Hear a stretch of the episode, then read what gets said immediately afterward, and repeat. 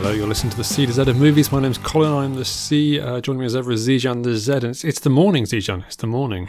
It's not only the morning, it is your birthday. It is my birthday. You re- Happy birthday, Colin. Thanks, Zijan. You remembered. That's how nice of you. Yeah, of course I did. I was pretending not to. I- in, our, in our little pre um, pre podcast chat, you know, where we get the vibes up, where we get into the zone. yep. You didn't mention it. I thought, has Zijan, my good friend and podcast co-host, forgotten my birthday? But no. Of course not. What, so what are you doing on this very nice lockdown day on your birthday, Colin? Uh, all restaurants closed, all bars closed, nothing's up. Um, yeah, because normally normally I'll be hanging out at a bar on my birthday. Of course, Colin, I know you so well. I'm going to go to the zoo. No, um, I'm going to visit my, my brother, um, which I'm allowed to do. We are we both live alone, so we're allowed to bubble. In fact, we'd be allowed to bubble if only one of us lived alone. And you know what, Zijan? By strange coincidence, uh, it's his birthday as well.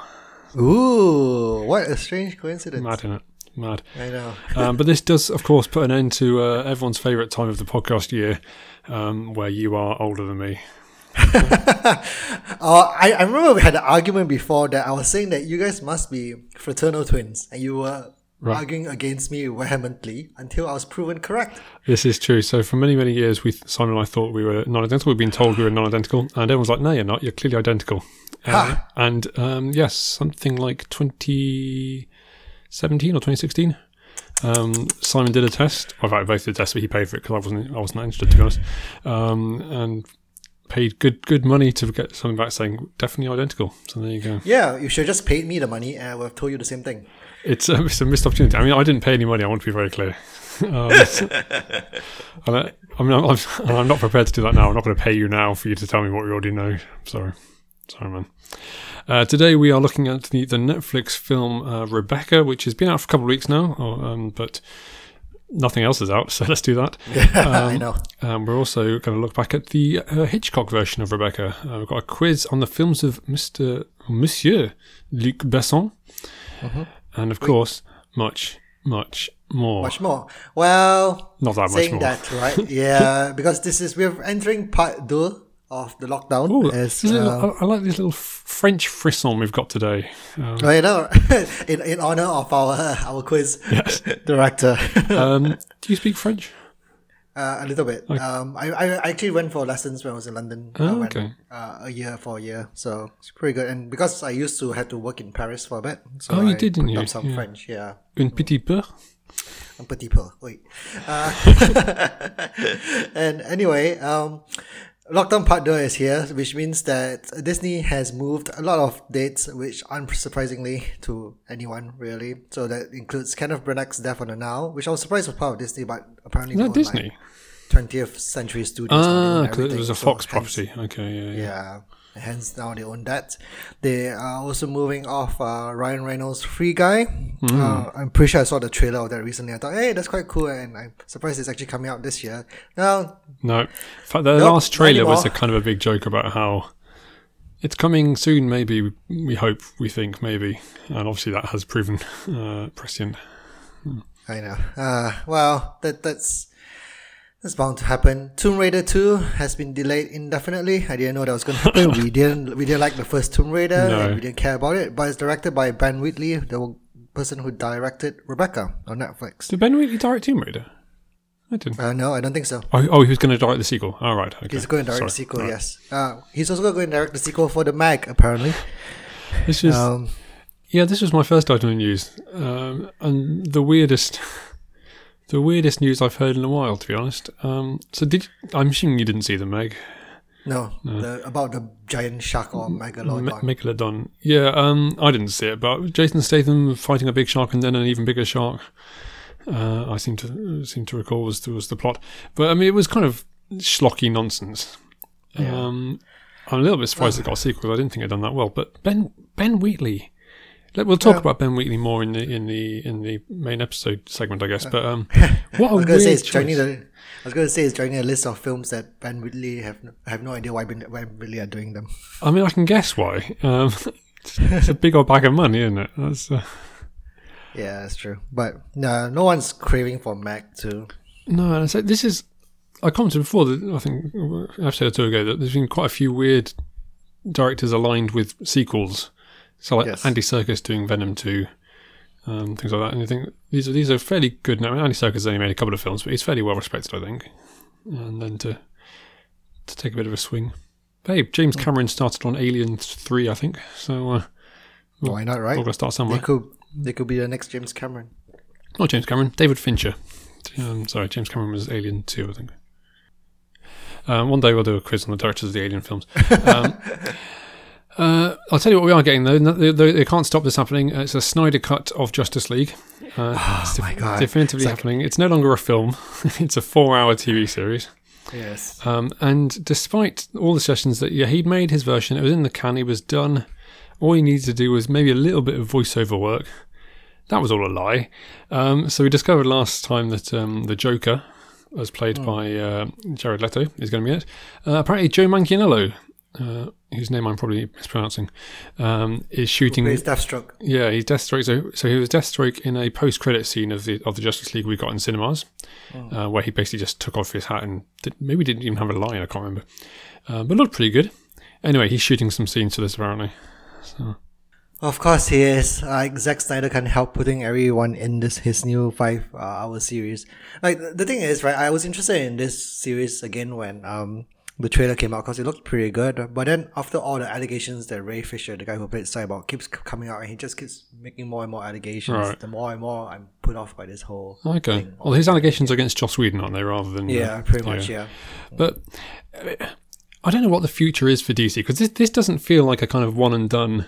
Just do your miniseries and, and it's over. I mean, if you're putting Deathstroke in it more and the Joker and stuff, it feels like you're they're planting seeds for something more. But they, they don't have the budget to to do this for TV. I mean, they've spent hundreds of millions on this, but it's not going to like they say right Justice League second miniseries because they haven't got another six hundred million to spend on a, on a HBO Max series, have they? Mm. Warner Brothers Plus. Sorry, one is that what it is now? Is it? no one knows what it is. Well, they need to compete with Marvel, right? That's the thing. They do, but um, this it doesn't feel like they're done here to me. So I, I don't hmm. know what's going to happen. I think DC seem to have moved more into standalone stuff, or, or, or less into a connected universe. But maybe this is maybe they're going for a TV connected universe. I don't. Watch this space. But since um, none of us are ever going to go to a cinema again um, Forever. forever, TV seems to be the place to put your money. Yeah, why not, right?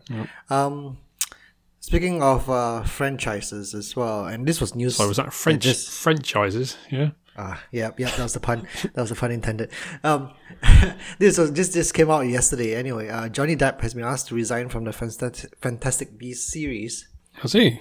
Yeah, I missed um, that. so he is going to do that. Yeah, it just came out yesterday. Uh, he is off, uh, off, off officially. oh, he's been what? Warner Brothers have done Yeah. this. Oh wow. For, for those who didn't know, uh, Johnny Depp uh, played Grindelwald, who is basically the main villain in the entire Fantastic Beasts series. Hmm. So his removal would, um, yeah, who knows What's what, that what, do what- with the series? Yeah, because they. I mean, we, let's not get too much into this, but um, the, the various allegations from Amber Heard, and he sued her, f- or in fact, he sued rather the Sun for libel, and uh, and lost this week. Um, which doesn't again. The, let's not go too into it. I guess that's it's connected to that. I guess they, they were hoping, well, not hoping, but they're, they're thinking if he if he won that case, then he'd be more or less exonerated, uh, and he didn't, so he's not.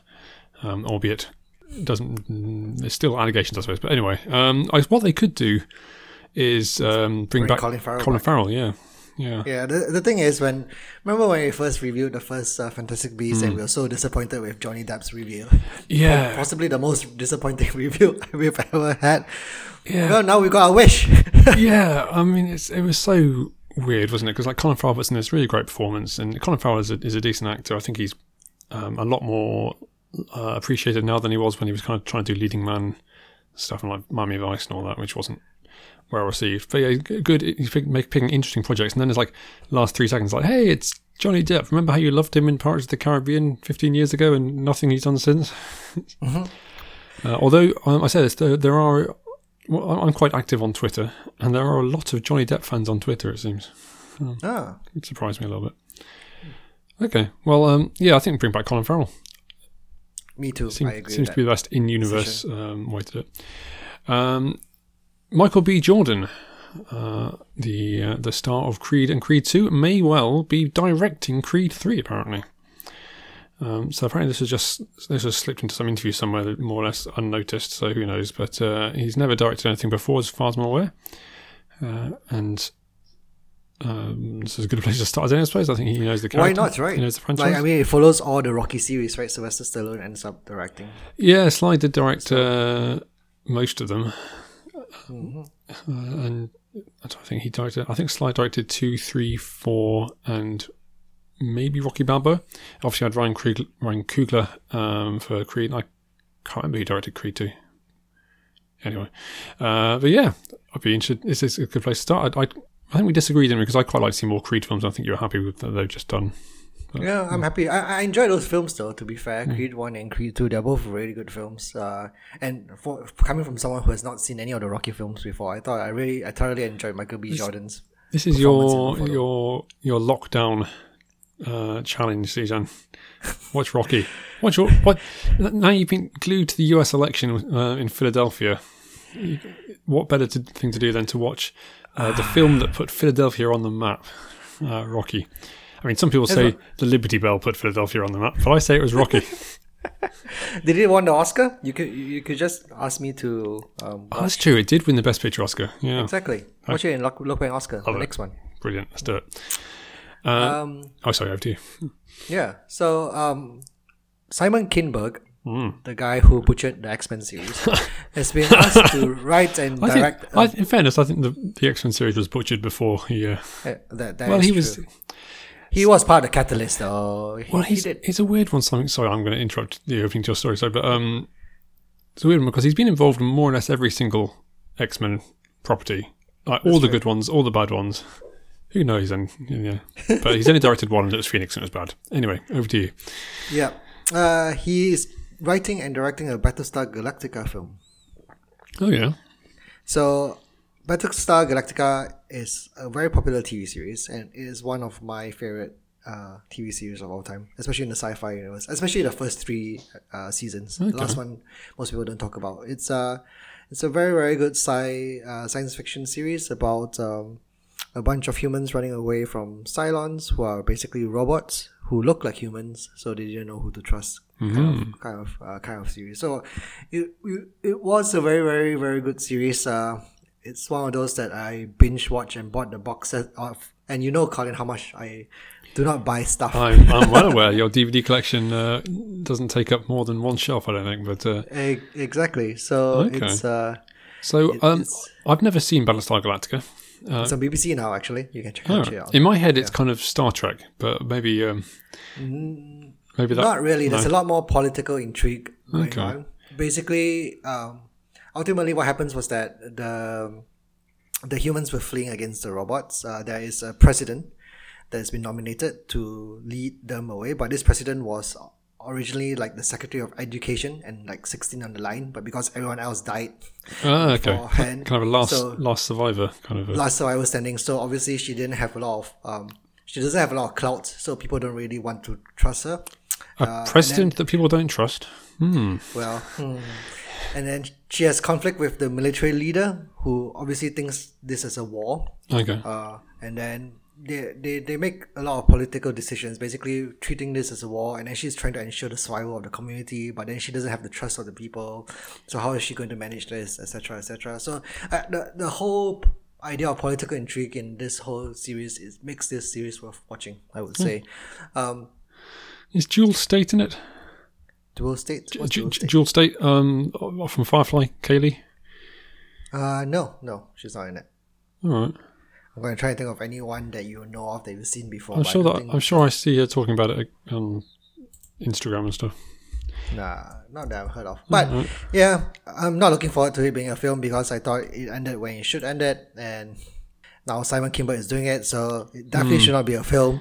All right. Okay. I, I was. Yeah. That's not how I thought this was going to go. I thought you were going to be like, I'm really excited for this. Okay. Interesting. nah, yeah, it's one of those things when like not all TV series should be made into films. I would say Uh, she was in Stargate. Not. No, that was something else.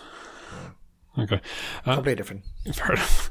Because I, is it not being rebooted for TV as well? There was rumors, yeah. Okay, I, I did hear about that. Uh, so is it the same cast for the, the film or the? No, it's just uh early stages. He's just Right. set to write and direct. Well, good luck to Simon Kinberg, um, who may or may not be good at stuff. Um, he's had one directorial film and it was bad. So uh, uh, I don't have any more news, Zijan. That is a very slow, What? very slow period for news. No wonder you've been stalling with this whole Battlestar Galactica. I I'm got wondering why to got to pad the time, my friend. Got to pad the Yeah, time. I can tell.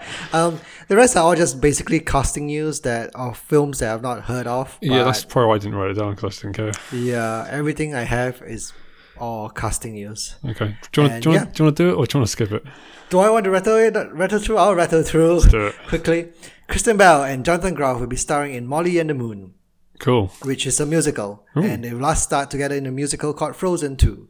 Hugh Laurie and Emilia Clarke will lead the voice cast of a Terry Pratchett adaptation of The Amazing Maurice, which is about a cat.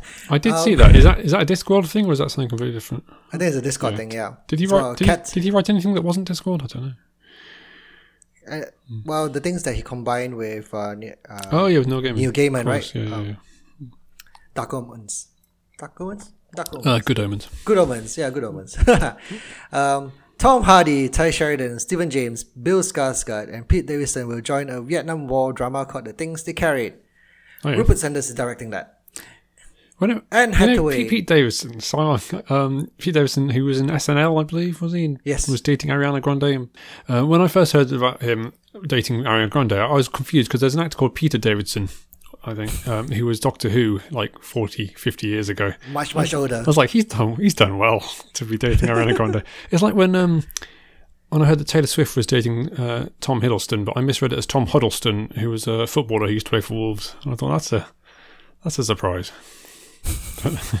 Maybe, maybe you should check your glasses. Yeah. I'm old now, Zijan. I can't. Prescription. Yeah. Really be. Um, Anne Hathaway and Jessica Chastain are to star in Mother's Instinct. Um, yep. What's that? Do I need to explain? I did not explain any of the other films. I mean, you explained a little bit. Okay, fine. Um, story set in the 1960s is about uh, neighbors who live in perfect harmony, suddenly shattered by a tragic accident as guilt, suspicion, and paranoia combine to unravel their sisterly bond. Wow, cool. Basically, a gone girl, the girl on the train, and all of these kind of, um, you know, female protagonist thriller uh, kind of films that have been out quite a, Which, quite a few of them. which yeah, okay, cool. Yep. Jennifer Lopez and Armie Hammer to star uh, in Shotgun Wedding, which is a comedy. Uh, but it's directed by Jason Moore, who did Pitch Perfect, so you may watch it. Okay. Okay. Mean, Matt Damon joins Steven Soderbergh in No Sudden Move. uh, Matt Damon does all Steve well uh, films. He does them. Pretty much, yes. So I'm trying to. And Armie, Armie Sorry. Hammer's quite funny. Yeah, he was funny in uh, Man from Uncle. Not sure what Jennifer Lopez, maybe. I haven't seen Jennifer Lopez in a film for ages. Uh, no, I didn't watch. Was it Hus- Hustlers that seem, people seem to love? Uh, no, I've not seen that either. no. And last but not least, um, Aaron Taylor Johnson is joining Brad Pitt in an action film called Bullet Train, Cool. which is about five assassins finding themselves on a fast-moving bullet train from Tokyo with only a few stops in between. Who will survive? It sounds like uh, Unstoppable. It sounds not really. It's about a. It's about a bus. It's about a train. the, the, the, plot doesn't sound remotely like unstoppable in any way. I'll be honest with you, Susan. I didn't. I didn't see Unstoppable. as far as I'm aware, there were ninjas. Um, we, too bad. Didn't we did an episode many many uh, episodes ago about films on trains, didn't we? Maybe it's sure maybe did, it's time yeah. to bring up films on trains part two.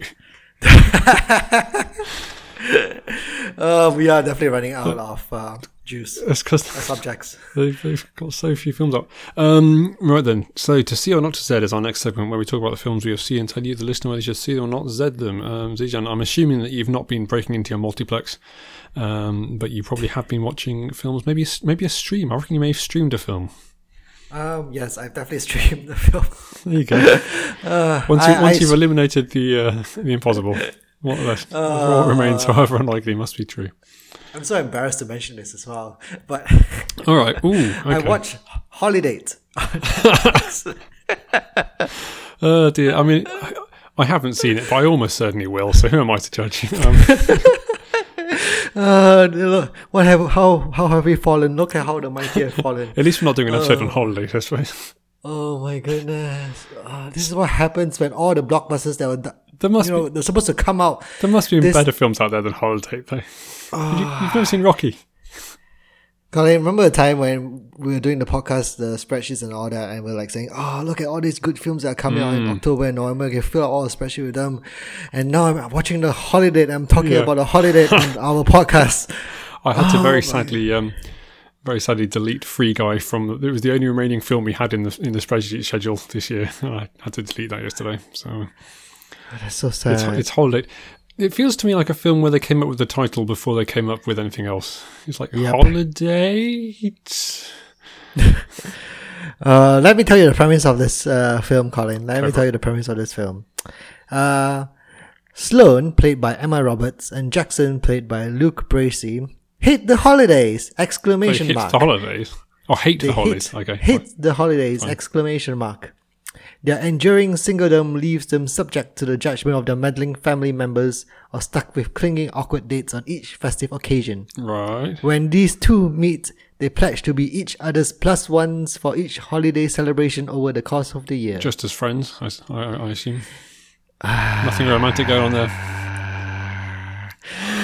Um, what an awful premise for a film. I did see someone on Twitter um, saying like, if anyone says that they desperately need a date, a date for Easter, then something's gone wrong. And that's a fair point. It's like, It's that a thing? what a ridiculous premise. To avoid being subject to the judgment of their family, they decide to have a fake date who their family knows about as well. So they make judgments of having a oh, fake their family date on knows it's a holiday. fake date. Okay. It's the most ridiculous notion. You're right, Colin, uh, in the sense that they've definitely chosen the chosen the title before choosing the bloody plot. Ooh, oh, it's going. I, um, I'm s- so you knew all of this going in, and you, yes, I did. Um, d- did it did it live down to your expectations, or, or you? Oh yeah, it definitely lived to my expectations. Okay. uh, it's awful. It's an awful film. Don't watch it. Well, there you go. That's a, that's a, probably about as strong an anti-recommendation we've ever had on this uh, in this segment. Uh, I'm never sure about Emma Roberts. I think she's done some pretty good stuff, but I'm trying to think. I, it's all fairly fluffy, but um, I saw in Nerve. That was pretty good. I watched her in a thing the other day, um, which oh, what was the title? There's something funny about you. I think it was called or something like that. Um, which again, she was she was all right, but uh, but yeah, n- not really broken out into anything particularly uh, great. Actually, was she Nancy Drew? Did she play Nancy Drew? Was something? she Nancy Drew? That might, that might not be true. Well, I, I seem to remember when she first burst onto the scene, and obviously I think it was about how she was Julia Roberts' niece, but she's managed to keep her career going. Although she's going to age out of the uh, um, teen girl. I suppose she's probably playing student age now, is she? Yeah, she is. Uh, this is middle age now. Middle aged. She's playing 50. Not wow, that girl's got range. Mid- well, Middle early age has suddenly become a bit older than I used to think it was. late twenties, early thirties. We are middle age. Colin. Well, well I watched um, I watched a film called The Elephant Man, um, which or, original the original. Yep, yep. Um, I think there's only been one as far as I'm aware. one, right? Yeah. Uh, there was a stage play starring Bradley Cooper, but no, the original is directed uh, by David Lynch, who's probably best known for um, can't that one name because Twin Peaks. There you go. Um, and is I've not seen his other stuff actually, so I, I was aware of his reputation as being a kind of very weird director. But I was also aware that this one was probably quite reined in for him. I think it's fairly early for him. Um, and it starts pretty weird. Like there's this kind of misty dream sequence of a elephant attacking a woman. Um, for those of you who don't know the story of the Elephant Man, I think you probably uh, do. It's, it's a, based on a true story um, of a guy called John Merrick, although in real life apparently he was called Joseph Merrick, um, who is born with um, significant disfigurement uh, to his face and body, and he's kind of kept in this Victorian freak show. I think it's Victorian, um, and then uh, effectively rescued from it. Uh, so it's played by the late John Hurt, um, plays he plays John Merrick, and apparently so it's like something like eight hours of makeup every day or something like that to to, to, to get into, into into the character. And Anthony Hopkins plays the um, the doctor, who I say rescues him, but also kind of in some ways treats him a bit like a freak as well, kind of presenting him to, to fellow doctors as a look at this this medical marvel as opposed to look at this freak of nature, which is much the same thing, I think. Um, yeah, it's good. It's very moving. Um, John Hurt is is superb. Um, there's some really, uh, yeah, kind of very, very moving bits where he, he's um, kind of being loved for the first time ever. Like his, his mother abandoned him when he was when he was a kid, and uh, yeah, so the first time that anyone's really appreciated him, and then he has the kind of ups and downs. I, I, I'd say maybe a weakness of it is that it's not quite clear what. I mean, if it was pushing a um, the medical community is just as bad as the Victorian freak show thing, which it seemed to be fairly early on. At least that, that's a, some sort of story, but it kind of moves away from that fairly quickly. Um, and I, it felt like it had quite an abrupt ending as as well. So there's kind of, a, of quite a few things happening towards the end that move around. But um, overall, definitely worth a watch. Um, David Lynch, I say, not as as weird as he sometimes is, but you can definitely see some traces of what he would. I, well, I say I've only seen clips of his other stuff, but you can see traces of, of, of the reputation he would get, and uh, yeah, worth checking out. For some reason, I always thought that Elephant Man was a very, very old film. Yeah, it's black and white, um, so, Ah, so, so it looks older than it is, I guess. But um, uh, but no, I don't know exactly when, but about oh, I'd guess 1980ish maybe. Yeah, that's the thing. Like I, I remember, I know that it's been black and white, so I think that gave me the impression that it was extremely old. And then you started mentioning mentioning Anthony Hopkins. It's like Anthony Hopkins is not that old. He is old, but it's not Yeah. that old. And I'm not sure I've seen him. Um, uh, it was it was 1980. Uh, I don't think I've seen him in a film from that kind of period, and he he was a good looking man in his youth. Anthony Hopkins, looking very very dapper. Um, I mean, maybe because he was up against the Elephant Man, but still, it was. Uh, harsh, harsh. I, I have definitely not learned the lesson of this film, have I? yeah, definitely not. Uh, right then. So there's one recommendation um, and one not recommendation, albeit uh, Elephant Man is, as far as I'm aware, not on streaming. I watched it on DVD, so you might have to stick with Holidate uh, for now.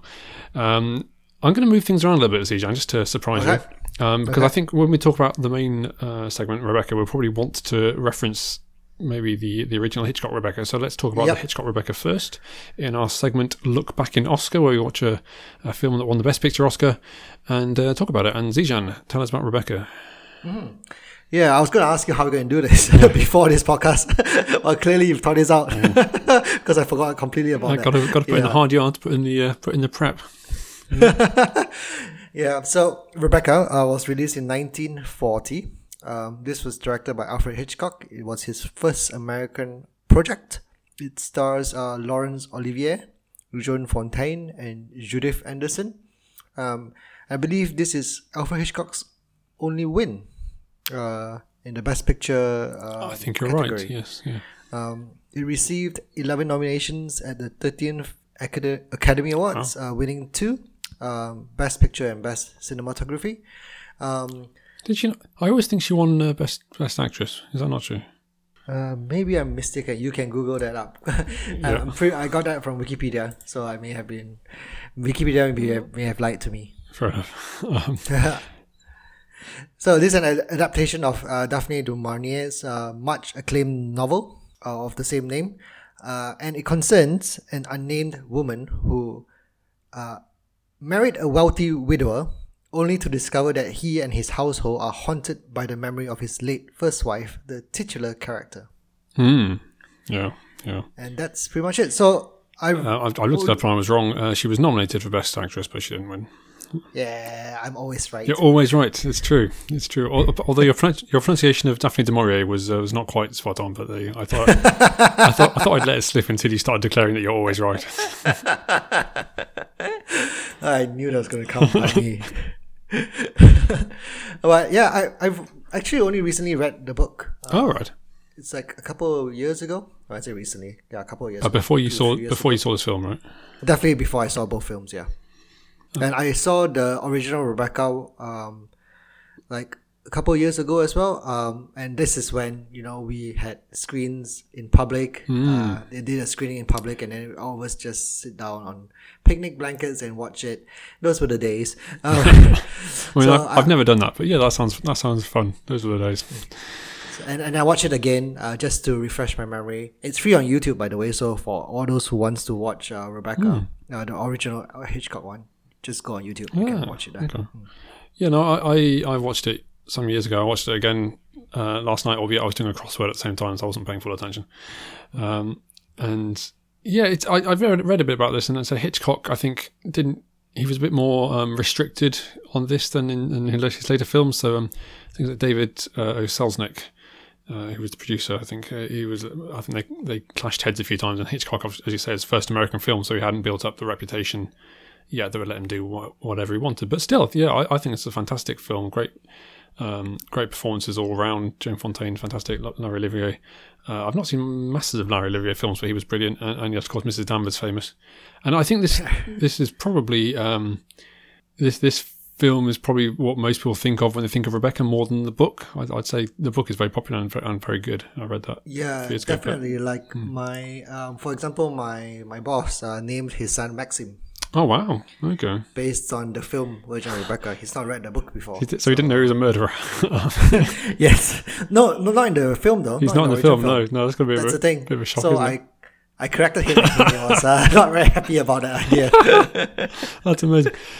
Uh, but yeah, I think in the public imagination, this is kind of the definitive Rebecca, and, and yes, say we'll talk about the, the Netflix one, but and a lot of people are comparing it to that as opposed to comparing it to the uh, to the book. But yeah, very very atmospheric. I mean, you can kind of see hints of Hitchcock the is the suspense. that- master of that, isn't he? yeah, I mean Hitchcock and suspense. Obviously, that's that's what he does, and Mm. uh, it's done so well. The music is is so good in this film as well. Really is. It really is. And the thing is, uh, it's going to be so hard because I'm going to start comparing a lot with the recent film Yeah, as yeah, well. yeah. But yeah, um, a few other things that I need to mention before I start going to the recent film. Um, I mentioned before, like, um, so for those who have not read the book, etc., and seen this film, uh, the part about uh, Maxim being a murderer is a spoiler. yeah, sorry, spoilers for this. Sorry. Spoilers alert. Um, and the reason why it was not treated as a murder in this film was there was a Hays Code, apparently, a code called the Hays Code, which states that in the film they should not depict that crime. Don't they make uh, car manuals? Hey, no. Did they? I have no That's idea. a that's a reference that would kill in uh, maybe thirty years ago. People would be like, "Oh, Colin, your references to Hayes manuals are hilarious." But oh well, carry on. the Hays Code states that in um, any films, uh, crime should not pay, and if uh, if it follows the book, um, and spoiler alert, if you read the book or, or seen the most recent film, uh, Maxim, uh, the Mister De Winter, killed Rebecca Yeah, uh, in the book, uh, but because and he got away with it in the end as well, um, from a trial, um, and to prevent that in the original film, they had to make sure that uh, Rebecca died by an accident Yes. rather than uh, uh, on the hands of Mister De Winter. yeah. So he's like almost going to kill her, but then she died anyway. Or yeah, Which was a shame though. That I think that part of uh, that that bit of him killing her adds a little bit more it, it robs a bit of it, doesn't it? Yeah, to the story. Yeah. Um, yeah, and, and of course, obviously, the fire at Manderley is a, is a big, uh, famous cinematic moment, and, and. Love that. Um, which we'll talk about again, I'm sure, in, in when we come on to the next segment. One thing I noticed yesterday, which I'd forgotten, so it's a terrible proposal, like so many proposals are. So he's he's not even in the same room as her. He just shouts through the door. It's like, so do you want to get married? Um, and uh, and then I noticed like, so they sit down to have a cup of tea or something or coffee or whatever it is. Um, and basically he's asked her to marry him and she's yeah, she's she's on board. And the first thing he says to her after that is uh, how he likes his tea. Don't forget. I think this is I know it was 1940, but um, immediately you know, kind of your, your priority being to tell your wife how to serve you drinks. Yeah. but yeah, I, I'd I think they were, so, and I think quite quite close to the, well, very close to the book really, in that he's kind of this this older, imperious uh, guy with like this bluff exterior, well, kind of quite a, a rude exterior, but it kind of there's hidden water, uh, so, so what's it, still waters run deep and all this. Whereas she's quite cowed and timid, and that, that all Yep, comes across. That's Um, definitely truer to the original story. Yeah, I would say.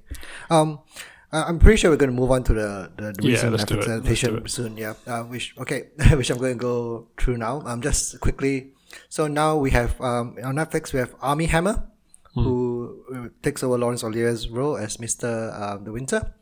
We have Lily James, uh, who takes over Joan Fontaine's role uh, as the second Mrs. De Winter. And then you have Kristin Scott Thomas, uh, who is Mrs. Danvers, um, the Judith Anderson role. I think I want to start with uh, by saying, Colin, uh, what, what do you think that Rebecca is actually a love story? Do you think those two protagonists actually love each other? in the book, Yeah, yes, yeah.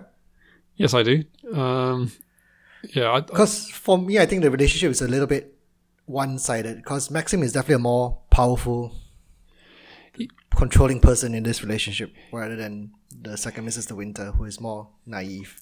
Yeah, I mean, I think it's she's definitely in his in his under his sway. I, I guess I, I, I it's been a while since I read the book, but I, I see it as kind of she's she's kind of fallen for him. He has for her, but won't let himself kind of show it. Um, because of this whole Rebecca thing uh, in his in his past, and it's kind of the the story of them of him opening up that part of him, and and uh, I kind of I always get kind of the, the impression that it was the the thing that came between them, and by the end of the book, they are they are happy because that has been vanquished, I suppose. Okay. Um, so yeah, during the course of the novel, perhaps there's not a huge amount of love being expressed, but I, I kind of see it as a. It's weird because of the murder, but you kind of almost as a as a um, happy happy ending uh, of sorts. But you, you don't think so? No, no, no. I, I always have a very slightly skewed uh, pers- uh, perspective of, of this because Maxim was the one who who chased uh, the second Mrs. Uh, De Winter uh, right from the beginning. He was clearly in a more powerful position, controlling position, Yeah, because she was naive. She was an assistant. She was in awe with his uh, status and wealth and etc.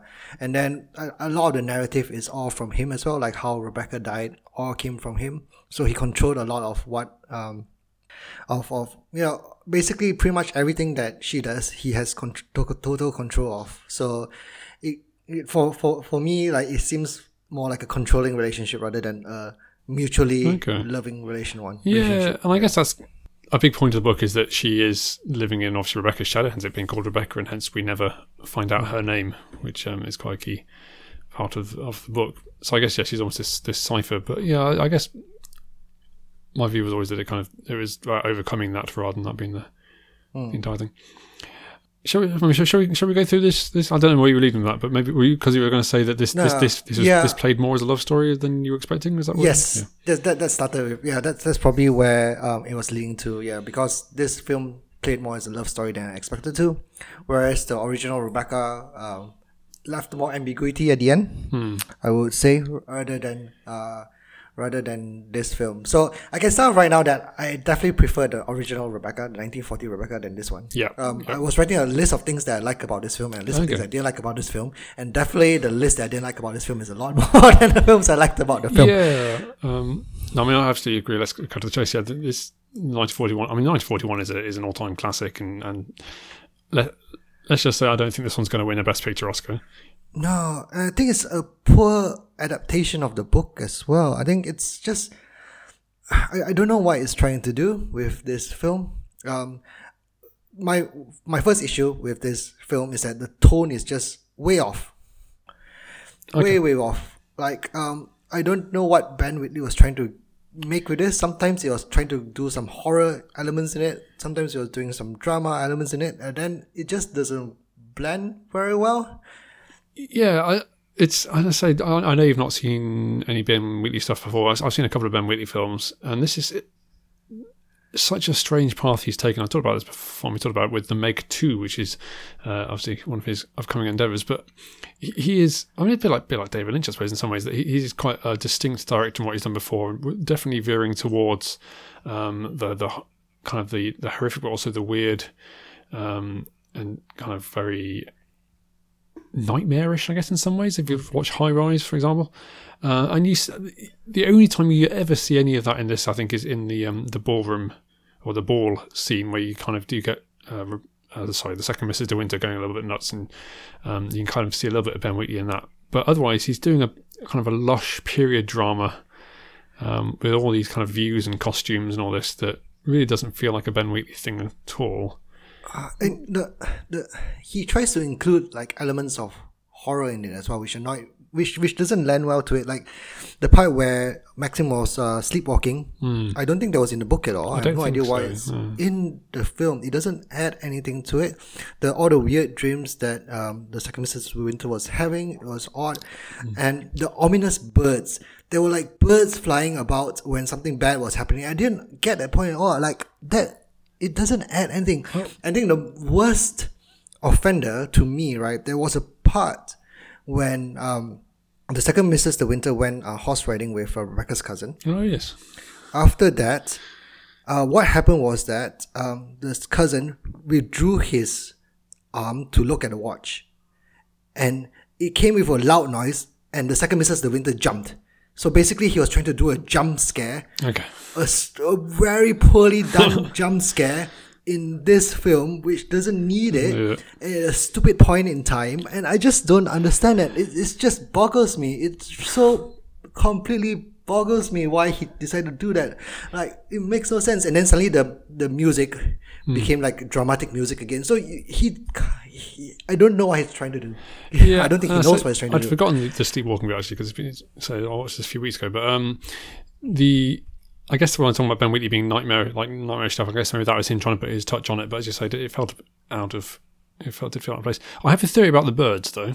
Um, Okay. So you know the Alfred Hitchcock film The Birds, Yep. uh, which is based on a short story by Daphne du Maurier, and I wonder if this is a kind of a subtle Homage. Hitchcock du Maurier homage uh, going on, but yes, a little bit odd.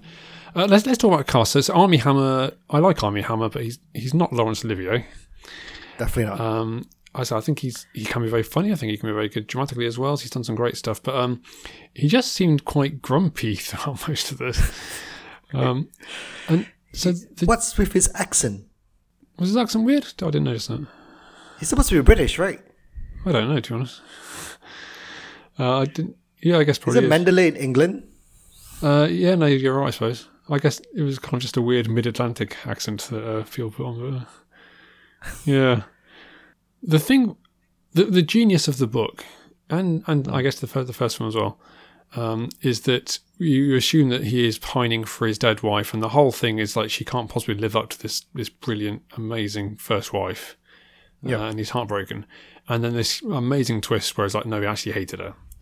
But at no point in this, I mean, obviously I knew the ending, but at no point in this film did I ever think that Armie Hammer loved Rebecca.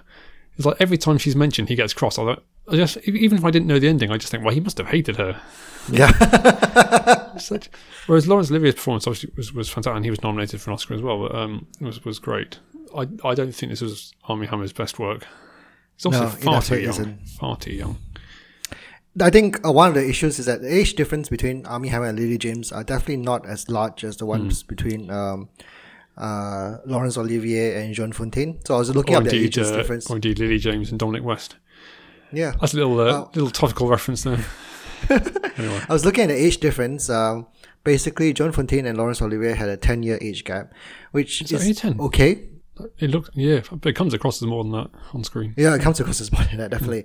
Armie Hammer and Lily James are only three years apart. Yeah, yeah. I mean, it's because uh, yeah. I mean, I I say ten years is the minimum I think you should have, and I say they played it more than that. I mean, yeah, because he kind of was almost almost paternal to her in some ways. I think. In, in- Yes. and um, yeah, you don't get that at all. And I guess if this maybe talks speaks into how they didn't exactly know how to market it, because it's like, is it a ghost story, is it a horror story, is it a love story, and you think, well, if it's a love story, let's get two of the best looking, hottest actors around. Um, so yeah, maybe don't do that. They also, they also seem to um, there was, they seem to. uh, I mean, it was implied that they had sex on a beach uh, fairly early on, which I don't think um, I don't think would have happened in, uh, Laurence Olivier's time.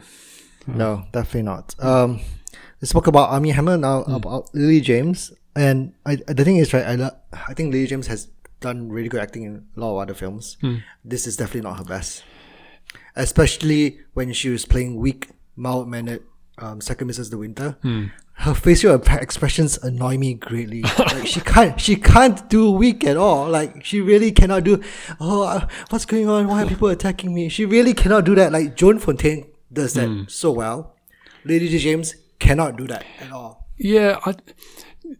I mean, this is not her fault, but the, the, the character of the second Mrs. De Winter is supposed to be this kind of um, dowdy, uh, unattractive, plain servant girl, or, or not servant, where is a, a companion, uh, who was swept off her feet by this this guy. And I mean, Lily James is not plain, and um, and that's I say it's not her fault, but she, at no point do you think, oh yeah, she's just some girl that no one would ever fall for. You think, Yeah. um, so that doesn't work. And as you say, I actually, my, my overall feeling about this is that it's not bad. It's it's, just, it's, an, it's okay film, but it's not Rebecca. It's and Definitely not Rebecca. and, and that is one of the ways it's not. Is that that the character she was playing? I, I actually kind of warmed to it in the end, but um, to what she was doing. But it wasn't the second Mrs. De Winter.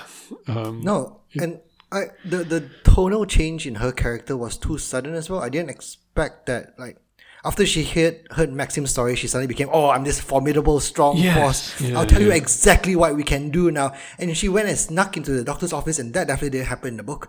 And like, Hmm. it's not you. You can't portray someone who is weak and meek and mild mannered from the beginning, and then suddenly with just one explanation, the huge turn of character.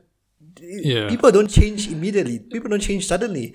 and I think I think the problem with partly is that in 21st century film they want to give the the female lead more to do and they want to make her a stronger character and they want to uh, give her more agency and all this. So they have to make her the the one. Basically, yes, she is leading uh, Maxim through the court proceedings. She is his rock. She is actively, as you say, going breaking the doctor's office, which feels like it's more trying to make her make her less weak as a female lead rather than serving the story.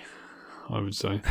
which is a shame. That which is a true shame. Because if they've read the book, they should know that this is not how this is not what the book is about. I do. It I'm, me. I'm assuming that someone read the book at some point, but it, it feels. I guess if you're remaking a film, there's no point just doing it shot for shot or doing the same thing. So you, it makes sense to do something very different. But, but it felt to me like they've watched the film, the 1940 film, and say, well, how could we do that differently? Uh, as opposed to how could we adapt the book differently? Maybe I'm wrong, but it feels like retelling that with different characters playing those parts. Um, we haven't talked about Kristin Scott Thomas, who I think is is the best thing the in this The best film. thing. Yeah, me too. we have so many similar. Yeah. Although I think we're not alone. I think everyone thinks that probably. But um, but yeah, the, the casting. I say I say Armie Hammer and Lily James I like them both. The casting for them is odd, but Kristin Scott Thomas as Mrs. Danvers is perfect casting. I think, and she, and she lives up to that. Um, she does. She's the best thing of this. Like uh, she's the only thing that makes this film watchable, mm. in my opinion. and maybe even so. I, I say the one of the 19, I can't remember who you did say who played in 1940, but she's maybe even better than that in terms of um, the layers to the performance because she's clearly well she seems to be in love with Rebecca um, in in this, but, but certainly loves her a great deal and kind of hero worships her yeah. um, as well. The so the ghost. Uh, I, I follow I follow Netflix UK on Twitter, um, basically just to find out what's coming out. And this is going to take a bit of explaining, but um, there was a there was a thing a while ago where Coleen Rooney and Rebekah Vardy were having a bit of a uh, bargy on Twitter, and, and and Coleen Rooney put out this tweet, famous tweet that said, "blah blah blah, it's dot dot dot Rebekah Vardy's account." That was a, a big twist. Anyway, um, so Netflix um, tweeted, "It's dot dot dot Rebecca's account crossed out ghost," uh, which is a very weird thing to tweet anyway. But it says that they thought this is all this story was all about Rebecca's ghost, and you actually did see the ghost of her effectively at one point. Oh, I didn't like that. No, what was going on? so this this plays into what you said before, I guess, about they don't know what this story is, but they seem to think it was a ghost story, uh, among other things. Um, It isn't. n- no, but I've seen catching glimpses of her, and, and I can't. They actually did you actually? Like, you had someone playing it, didn't you? But um, yeah, to actually see her wandering around and think she's haunting this place. I mean, maybe. Well, I, I guess metaphorically she's haunting it, but not actually haunting it. Well, the most popular series on Netflix right now are the Haunting of Hill House series and the Haunting of Bly Manor. Um, by- right. yeah, Mike Flanagan. well, they're quite popular now Okay. um, because Haunting of Bly Manor came out recently, and they are really good. To be fair, if you, if you like uh, horror, So you think this is- uh, series? Do you think someone at Netflix HQ was phoning up Ben Wheatley's like, quick, put a ghost in? I, I feel like someone from yeah, it's quite likely that you know they want to try to replicate the success of those uh, series, but they did a poor job at that because they didn't understand the they didn't understand the book. No. Um, what surprised this is moving on again, but um, watching the film last night, uh, the the 1940 film, what surprised me was just how long there is between um, Maxim admitting everything um, to Second Mr. De Winter and his trial, um, and then the fire at the end. In, in my mind, those happen fairly quickly, but both both the 1940 film and this this Netflix film, it seemed to drag on quite a while because the the the kind of the, the big twist to denouement effectively is he killed her, or in the 1940 film, he didn't kill her. Um, he hated her. The court stuff didn't really feel like it added much to me, and I guess maybe that's, it's all in the book, I suppose. But um, Yeah, it was in the book, and um, did take quite some time in the book as well. That's the thing. So I can't really, I can't really say anything against it because it is quite true to the book in that sense because uh, it's quite similar to that. Um, Yeah. Um, I think the other things that the the new film changed from the book as well is in the last the epilogue. Yes. So in the in the original film as well as the book, the film ends with um, Maxim and the second Mrs. De Winter driving back to Manderley and finding Manderley in flames. Yes. Beautiful ending Yeah, which is a yeah, yeah. classic classic ending. Such a beautiful ending of this film. Yeah. This new film decided to prolong this ending and add more stuff to it for for, some, no reason whatsoever. for some reason, yeah, Mrs. Danvers, rather than dying in the fire, Yep. strolls down to the beach with with D. James and jumps off a rock. Before, uh, not, be- uh, not before giving a long monologue. Yeah. I don't know why. It's so weird. It's so weird. Not least because surely um, there's going to be another court case or at least an inquiry where it's like, so you're saying it was just the two of you on this beach together and she just set fire to your house and you hated her and she she fell off and died. oh my goodness. I, the ending for the book is so perfect, you know? Like, it leaves, like, there's this, ah. And I hated that they had to explain everything about um, Mrs. Danvers' um, motivations because Yeah. you should be able to gather that from the entire film and the entire book. You know why she's doing what she's doing. I figured it out. Yeah, yeah. yeah, why do you have to give her this monologue at the end? And obviously, Lily James decides, uh, the second Mrs. De Winter decides to be so strong and go march down to the beach and say, Oh, I'm going to stop her, I'm going to find her. So maybe again, it's just to Oh. give them more to. And maybe this. I mean, Kristin Scott Thomas is great, but yeah, that kind of famous shot of her just in the fire, but would have been so much better. Although it's just me. Did, did the the fire effect in this Netflix film looked worse to me than the 1940 It version? It, it definitely did. Because this, this is not a cheap film. They've got the budget. And I think that that that just looked. I don't know what they did in 1940. Whether they actually maybe they set a miniature on fire or something. I don't know, but. Um, yeah, yeah, or maybe they maybe they actually just set, set a mansion on fire. That seems- As they do. 1940. yeah, they said to whoever it was playing Mrs. Danvers, just stand there. We'll get you out. Don't worry. Um, so yeah, that, that didn't look, didn't look brilliant. So I mean, overall, I'd say it's. I mean, if you've got Netflix, it's free. It's not. It's not a bad way to spend an evening, but it's it's probably going to annoy you more than you'll enjoy it. We would do. Especially if you love the book and Yeah, love the yeah. original film. Go and watch the original film. It really stands up. Um, It's free on YouTube, guys. free on you have no YouTube, excuse not go. to. Yeah. uh, and it, loo- it looks beautiful. It sounds beautiful. Um, go with that. If you want to watch a Ben Wheatley film, watch The Meg Two when it comes out. That's what I say. Or Tomb Raider Two, Uh, or, actually, or, not. or the or the or, or the Tomb Raider Two is not going to happen. Actually, um, I say I've, I've seen uh, a couple of his films, Free Fire and um, and High Rise. Neither of which I love, to be honest. But I'm, I'm told Sightseers is great, which I've not seen. So uh, maybe check out Sightseers. Let us know what you think of Sightseers, or indeed Rebecca, um, at CZ Movies on Twitter, czmovies at gmail.com. We move on then, Zijan, if we've said everything we're going to say about Rebecca's, um, to our final segment, the quiz.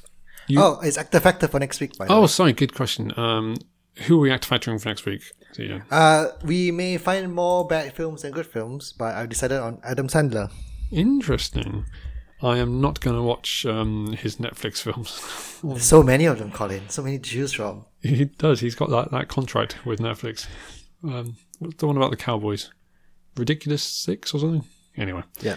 Uh, Adam Sandler next time. I look forward to it. Um, so we got your quiz then. Um, this is you are you are one up for the year, Zijan. I don't think I'm going to do very well on this one, to be honest. Uh, I'm just going to say that right now. Luc Besson's made quite a lot of films. I've not seen many, and I didn't do much research. Um, so we'll see how this goes. Uh, but why don't you ask me your first Luc Besson question? Okay, question one. Which is Luc Besson's most profitable film, making more than 11 times its budget? Ooh, okay. Um, see, I think The Fifth Element did very well. Probably that. Uh, I'm going to say The Fifth Element. It's Lucy. Oh, really? Its budget was $40 million. It made $460 million. Wow, it's not very good. I can tell you that it's not very good. Um, uh, fine, that was probably the only one I had a chance on. Um, the War of the Two Worlds was the third installment in which franchise? It has to be Arthur and Invincibles. Uh, good enough. It's uh, Arthur. I think it's Arthur and the Invisibles rather than the Invincibles, but uh, Invisibles. but yeah. yes, good work. I don't know anything about those films, but they got three of them. Question two. In Leon, uh, Mathilda, played by um, Natalie Portman, played a game with Leon where she impersonated many famous people. Which of these did she not impersonate? Madonna, Marilyn Monroe, Charlie Chaplin, Gene Kelly, and John Wayne. No, she definitely did. Ma- I think definitely uh, Madonna, Marilyn Monroe, and uh, Charlie Chaplin. I've seen this film a couple of times. So John Wayne and Gene Kelly. John Wayne and Gene Kelly. I don't remember doing either of those. Um, so it's going to be a 50-50 guess, I think. Uh, I'm going to say Gene Kelly. Ooh, you tossed the wrong card. Oh. you landed on the wrong side. It was uh, John Wayne. It was uh, actually um, Leon who did John Wayne's impersonation after that to show off to uh, in the game. Oh, that's annoying. Um, which 1990 action thriller about a female assassin has the highest Rotten Tomatoes rating of all of Luc Besson's films? It has to be La Femme Nikita, right? that is La Femme Nikita. Yeah. Uh, question three. What was Bruce Willis's character Korben Dallas's occupation in The Fifth Element? Have you not seen The Fifth Element? Uh, I I think I saw it years and years ago. Um, I didn't like it. Um, he wears a vest, if I remember rightly, but I could be thinking of Die Hard. Um, he is He's a vest in a lot of films. does like he likes a he likes a vest. Uh, it's going to be a stab in the dark. Go on then. Um, is he a meteorologist? No, he's a taxi driver. okay. I told you I wasn't going to do well on this one. Um, who played Joan of Arc in Besson's 1999 epic? Uh, that's Milla Jovovich. It is. You seem, you seem like you've done some research, Zijan. I, I, I, I did what you always do. I did it one hour before this. Right. Oh, I shouldn't. Oh, well. Um, Luc Besson's film The Lady sees Michelle Yeoh. I had to ask a question with a Malaysian actress in it. yes. Starring as which Nobel Peace Prize laureate? The two clues now. Uh, the film is called The San Lady. Suu Yeah. Or something like that. Yeah. Um, uh, for which Oscar was The Fifth Element nominated? Uh, sound editing. Yes. Uh, and I, I made question five quite tricky as well. Oh, yeah? Sorry. Why something that you you're, will four, like you're well. four one up at the moment. Uh, It's something that you may be interested in anyway. Oh, yeah. uh, I thought it was good trivia. The trailer for Valerian featured which Beatles song, right. marking the first time a Beatles recording has been featured in a non-Beatles film advertisement. Ooh. Yeah, I thought it's some Okay, nice Ross, trivia for you fun. to know about. Um, I haven't got a clue, but uh, I know, but it's uh, it's quite interesting, isn't Now, it? there's about 212 to choose from. Um, like that. so, what kind of film? What kind of Okay, song? I, I can give you a clue, Colin. I've not heard of this song before. Okay. Um, is it uh, Across the Universe? I've heard that's like my favorite Beatles. Is it? All right. Yeah. Uh, can I have another guess? you can have another guess. Yeah, Lovely. Um, is it A Day in the Life? I heard. You heard that as well? Anyway, okay, yeah, I'm going to go more obscure. Is it I've Just Seen a Face? no, Is it Why Don't We Do It in the Road? nope. Go on. I'm giving you like multiple choices Is now. it- it's not like you can win anyway. Is it Anna brackets Go to Him? How how obscure Beatles uh, songs do you know? Uh, I, I, I know video score. Is it um, You Know My Name brackets Look Up the Number? Maybe, have I gone too obscure? I need to get, I need to hit somewhere between the, those levels of obscurity. So, I uh, have no idea now because I've not heard any of the ones before. well, I've, I've, I've, those are some very obscure ones. Um, let's go for one that's less. Uh, She's leaving home. No. Uh, Should I give you the answer? free, free as a bird. No. Is it anything to do with planets or anything? nope. Uh, I was trying to. I wasn't trying that hard to fit it in. Um, can you give me the first word? There's only one word. Okay, all one word. You must have heard of yesterday. Um, oh yes, yes. Taxman. Nope. We can pad out the rest of the podcast with just me naming one word Beatles songs. Chains. Well, you're doing this editing, That's so true. I don't really. Um, is it Chains?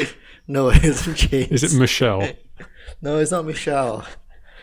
Uh, I'm running out. Of, I'm running out of one-word songs. Um, uh, is it Julia? Is it? Wow, these are some obscure songs that you know of. right? I, well, I love the Beatles. Um, Yeah, and there are none of them. can you tell me which? That's how bad it is. How bad is this how obscure is this song? I don't know. I mean, there's a lot of songs I don't want a clue, so I'm just guessing songs at random. Okay, shall I tell you the answer, Colin? Tell me the first letter. Fine. B. B. Because. Yes. Uh, Is that obscure? well, it's yeah, it's pretty obscure. It wasn't a single or anything. It was um, it was an album track on Abbey Road. Um, apparently based around a Beethoven symphony with the music turned upside down. I think. Oh, really? Yeah, I've not heard of that before. That's why. Uh, it did say because the world is round. I guess that you, you told me it wasn't about a planet. The first line is about a planet. Oh, is it? Is it? Hmm. Because I, the- I've not. I told you I've not heard of this song before, Colin. How am I supposed to know? Anyway, um, you're four one up, despite me having like fifteen guesses. Uh, let's see if you can make a clean sweep, um, and tell me how old is Mathilda in Leon? Twelve, right? Twelve. Five out of five, Zijan. That is a I should definitely do this like researching before one hour Yeah, before kind of thing. It definitely works start- for me. Oh, maybe I'll start doing that again. So that puts you two up for the others. I think this is. I'm confident this is the first time that either of us has been up by more than one in this very tight, uh, tight race this year. Well, that's what happens when you're in lockdown. You have nothing else to do but research quiz questions. Yeah, this this could be the. Uh, so I think we've got what three or four left this year. Hmm. Um, this could be your first ever victory for years, year, Don't say that, Colin. It's, it's just, this is nailed on. Uh, what are we doing? Oh no, first quiz. Uh, next time we are quizzing on the films of Michael Bay. Um, oh, okay. So it's it's a real classic. Next next time it's Adam Sandler and Michael Bay. Um, but what's our next uh, to- main topic, Zijan? Uh, another classic from us. Oh yeah, We're listing films that begin with the letter F. we can do this all year. No, we can't. We definitely. no, that's true. You're gonna, you're gonna have to start. On- Once you've run out of letters, we'll have to start. Maybe Numbers, films numbers. films ending with the letter A or something. uh, we'll see you then. Bye.